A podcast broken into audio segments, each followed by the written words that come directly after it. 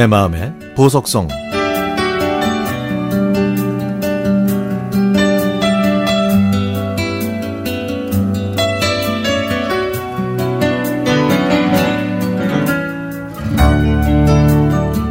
49년 전 제가 중학교 1학년 겨울방학 때 얘기입니다.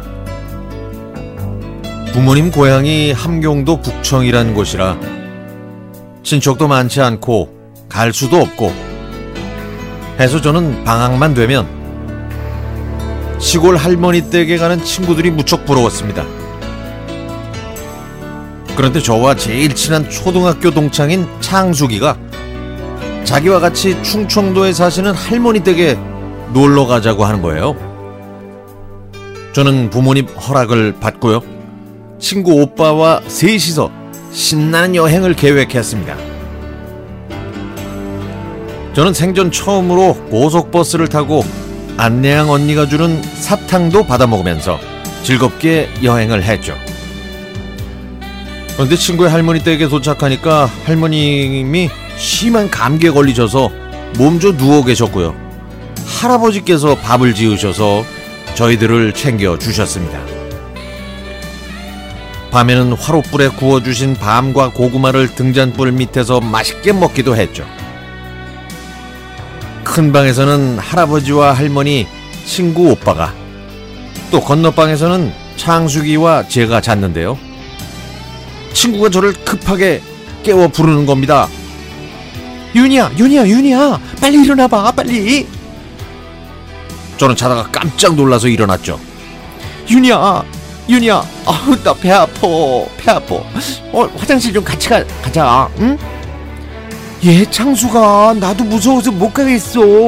이렇게 컴컴한 시골은 처음 왔는데, 어우 손전등도 없이 어떻게 나가니? 응? 난못 나가.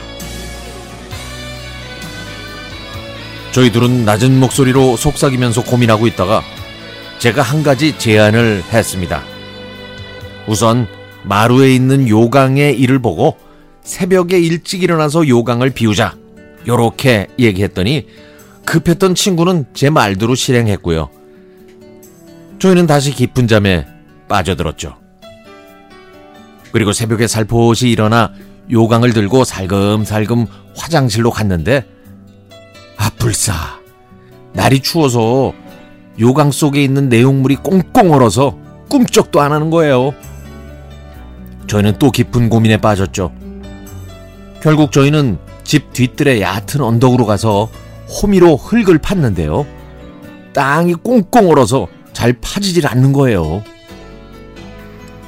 할 수 없이 땅을 대충 파서 요강을 요강채 묻고 낙엽으로 덮어놓고 시치미를 뚝 뗐습니다. 그리고 요강을 찾으시는 할머니께는 요강을 씻다가 깨뜨렸다고 말씀드렸고요. 그래서 할아버지께서는 장에서 새 요강을 사오셨죠. 완전 범죄로 생각했던 저희는 일주일 동안 신나게 놀고 집으로 와서 그 일을 새까맣게 잊어버리고 있었습니다. 그리고 돌아온 따뜻한 봄.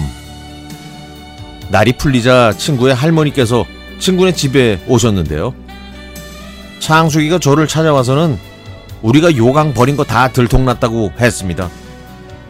저는 깜짝 놀라서 어떻게 들통났냐고 물어봤더니 며칠 전에 할머니 댁의 옆집 아주머니가 요강이 뒤뜰에 굴러다닌다, 굴러다닌다고 해서 할머니가 가보셨더니 이 손녀가 깨뜨렸다는 요강이 떡하니 살아있었던 겁니다.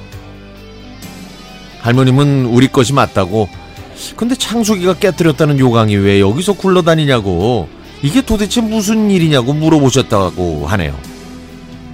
그래서 창숙이는 그날 밤 요강 사건을 이실직고를 했고요. 식구들은 한바탕 크게 또 웃었다고 하네요. 추운 겨울이 아니라 봄이나 여름 날씨처럼 땅이 부드러워서 더 깊이 팔 수 있었다면 저희의 완전 범죄는 영원히 들통나지 않았을 텐데요. 그런데 이 얄팍한 알리바이 덕분에 저희는 50년이 흐른 지금도 이 유쾌한 추억을 갖게 됐습니다.